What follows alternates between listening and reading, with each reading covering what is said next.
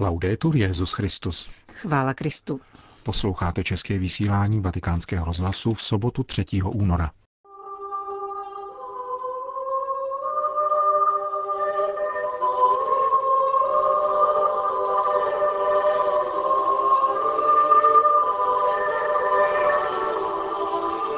Lidé a rodiny by měli mít ze zákonu stejný prospěch jako každý jiný ekonomický subjekt, řekl papež František na setkání s italským národním združením asociací a nadací bojujících proti lichvářství. V lombardském Vigevanu dnes proběhla beatifikační liturgie Terezia Oliveliho, mučedníka víry zemřelého v nacistickém koncentračním táboře. Demokracie slábne, protože ochabuje víra v racionalitu, řekl maďarský kardinál RD na půdě Kolumbijské univerzity v New Yorku. Od mikrofonu přejí pěkný poslech Jan Glázer a Johana Bromková.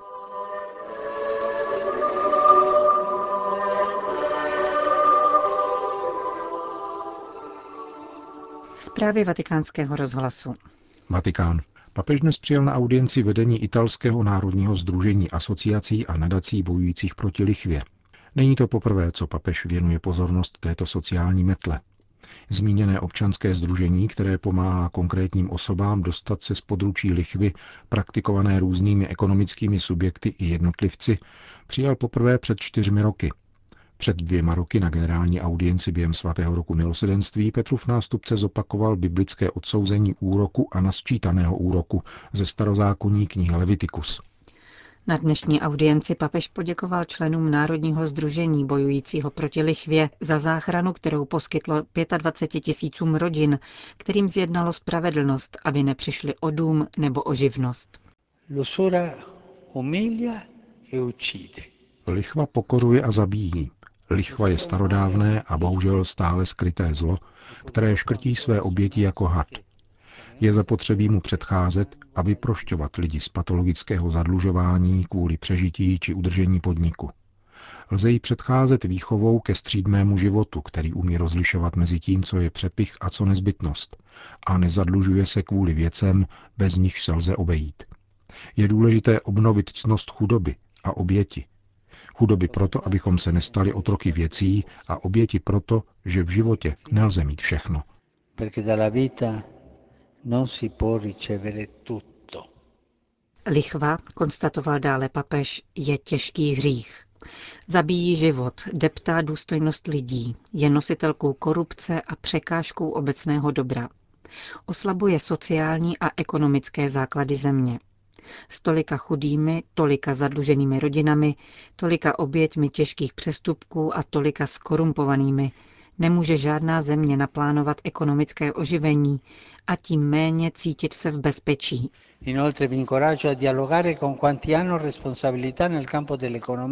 Vybízím vás, abyste vedli dialog se zodpovědnými představiteli ekonomie a finančnictví na podporu iniciativ, které budou lichvě předcházet. Není na mě uvádět konkrétní případy. Vy je dobře znáte. Je třeba mít na zřeteli vždycky konkrétní tváře a stavět do středu pozornosti nikoli slovy, níbrž skutky, člověka a rodinu. Papež František vybídl členy Národního združení asociací a nadací proti lichvě, aby si udělali pouť ke svému patronovi, svatému celníkovi Matoušovi, na něhož Ježíš pohlédl s láskou a vyvolil za apoštola. Na této pěkné pouti do římského kostela svatého Ludvíka ke Karavadžově obrazu povolání svatého Matouše můžete spatřit duši člověka lnoucího k penězům a lichvě. Matouš se tam stahuje k penězům takovým gestem, jako by to byly jeho děti. Pán ať inspiruje a podpoří veřejné představitele, aby lidé a rodiny mohli mít ze zákonů stejný prospěch jako každý jiný ekonomický subjekt ať inspiruje a podpoří zodpovědné činitele bankovního systému, aby bděli nad etickou úrovní aktivit peněžních institucí. Stojí za zmínku, že mnohé banky vznikly a rozmohly se právě s cílem vyprostit chudé z lichvy bezzáručnými a bezúročnými půjčkami. Con i prestiti senza pegno e senza interessi. řekl svatý otec na setkání s italským občanským združením bojujícím proti lichvě. Vatikán Itálie. V lombardském Vidžejevanu dnes proběhla beatifikační liturgie Terézia Olivelliho, mučedníka víry zemřelého v nacistickém koncentračním táboře. Slavnosti předsedal kardinál Angelo Amato, prefekt Kongregace pro svatořečení, za přítomnosti 18 arcibiskupů a biskupů. Osobnost nového blahoslaveného odráží komplikovanou situaci Itálie v letech druhé světové války. Mladý Terezio Olivelli se nechává vést nadšením pro budování nové společnosti.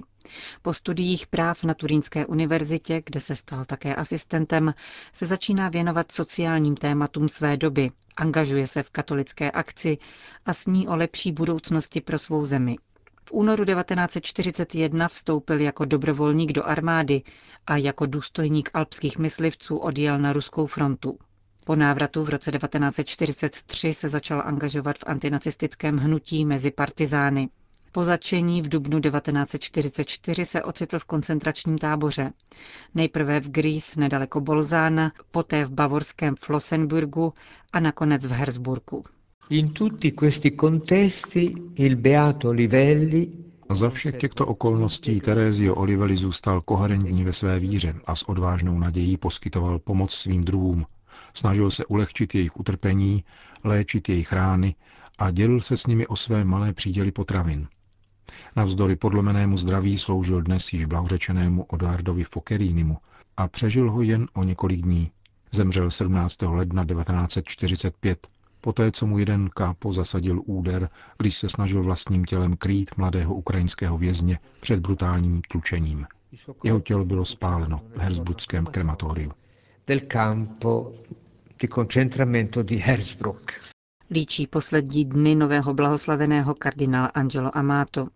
Jak zdůrazňuje vidževanský biskup Mauricio Gervasoni, červenou nití dramatického života Terezia Olivelliho bylo odhodlání stát na straně slabých.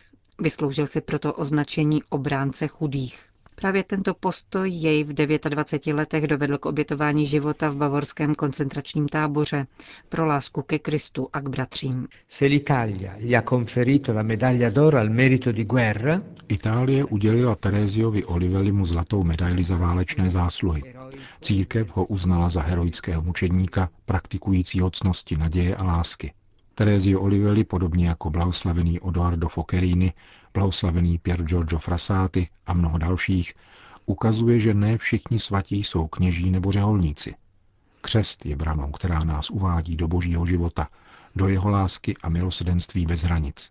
Blahoslavený Terezio Olivelli učinil ze svého křtu zdroj božské energie, tvořené láskou, dobrotou, apoštolským dynamismem a heroickým svědectvím Evangeliu di testimonianza eroica del Vangelo. Dodává kardinál Amato s tím, že sílu čerpal blahoslavený Terezio z modlitby a Eucharistie, k níž, dokud to bylo možné, každodenně přistupoval.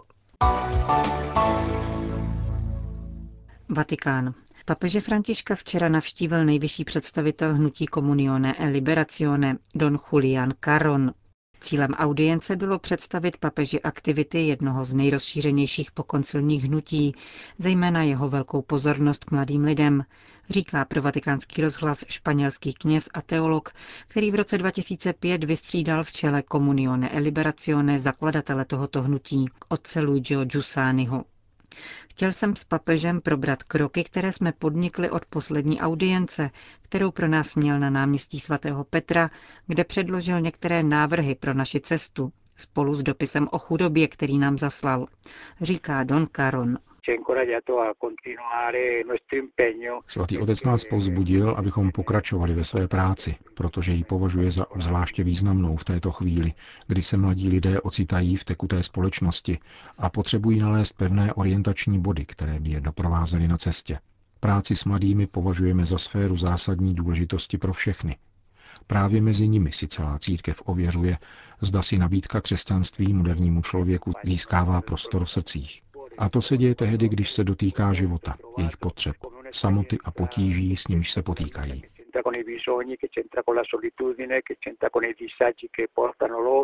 Říká don Julian Caron. Jak dodává hnutí Comunione e Liberazione se angažuje v řadě konkrétních iniciativ.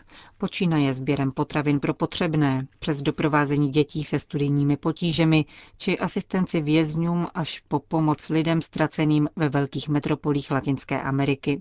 Máme možnost zasít malé zrnko a tato křesťanská novost je pro nás zásadní, dodává předseda hnutí Comunione e Liberazione. Španělsko. Ke skupině představitelů neokatechumenátní cesty se po dvouleté odmlce opět připojí žena, Maria Ascension Romero. Oznámil to včera zakladatel tohoto hnutí Kiko Arguello. Podle statut schválených v roce 2008 má totiž být ve vedení tohoto hnutí také svobodná žena. Po poměrně dlouhém procesu v dialogu s Vatikánským úřadem pro lajky, rodinu a život se tak zaplní místo po Carmen Hernández, která zemřela v létě roku 2016 ve věku 85 let. 57-letá španělka Marie Ascension Romero se 25 let věnovala misijní práci. 9 let prožila v Kazachstánu a 12 v Sankt Petersburgu. Stejně jako zesnulá Carmen Hernández pochází z Tudely v pamplonské diecézi. Spolu s Kikem Arguelem a otcem Pecim přivítá Maria Ascension svatého otce letos 5. května na Tor Vergátě v Římě na oslavách 50. výročí založení neokatechumenátní cesty v Itálii. Ve Španělsku bylo hnutí založeno už v roce 1964.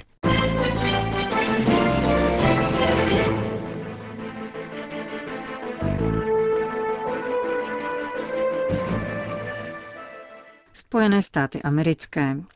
Na západě se otřásají antropologické základy demokracie, řekl maďarský kardinál Peter Erde na půdě Columbia University v New Yorku toto pondělí. Stát, řekl ostřihomsko-budapeštský arcibiskup ve své přednášce, může stěží rozhodnout o tom, co je pro člověka dobré, pokud ztratí předpolitický vztah k přirozenému mravnímu zákonu.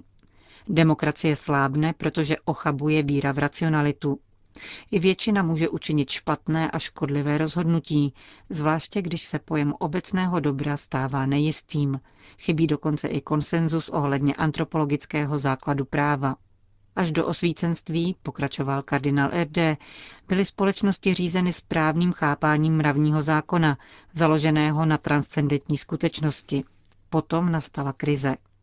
Západní demokracie předpokládají, že politici a politické strany prezentují a brání svoje politické programy na racionální bázi a zdraví a zodpovědní občané se rozhodují a volí jednotlivé osoby za použití racionální argumentace, řekl maďarský kardinál a dodal, dnes se to jeví jako utopie. Obraz reality je velice komplikovaný. Je zapotřebí obrovské důvěry, aby někdo uvěřil v základní premisy politického programu a zvolený orgán mohl na základě většiny spoléhat na důvěru společnosti. Zdá se, že jde o bludný kruh, řekl kardinál RD. Pasov. Pasovská diecéze bude běžmovat mladé lidi až po ukončení 16. roku života. Rozhodl o tom tamní ordinář, biskup Stefan Oster, po konzultacích s duchovními a katechety. Podle biskupa má být přijetí svátosti běžmování projevem svobodné a vědomé volby mladého člověka, který chce navázat vztah s Ježíšem Kristem. Biskup Oster vysvětlil, že k rozhodnutí dospěl po několika letech konzultací v různých diecézních katechetických grémiích. Chceme přivádět mladé lidi k osobnímu vztahu s Kristem. Mají právo dozvědět se od nás, jak prožívat přátelství s Ježíšem, jak může posilovat a nést jejich život. Mladí lidé by měli pochopit, že víra není pouhým akceptováním teologických definic, ale především živým vztahem k Bohu. Biskup Oster také zdůraznil, že mladí by měli být na běžmování dobře připraveni. Proto diecéze už brzy spustí zvláštní katechetický program. Pasovský ordinář o tom chce k věřícím promluvit na první neděli postní. V Německu neexistuje ve všech diecézích jediná závazná věková hranice pro kandidáty běžmování. Svátost křesťanské dospělosti se uděluje z pravidla mezi 12. až 17. rokem života.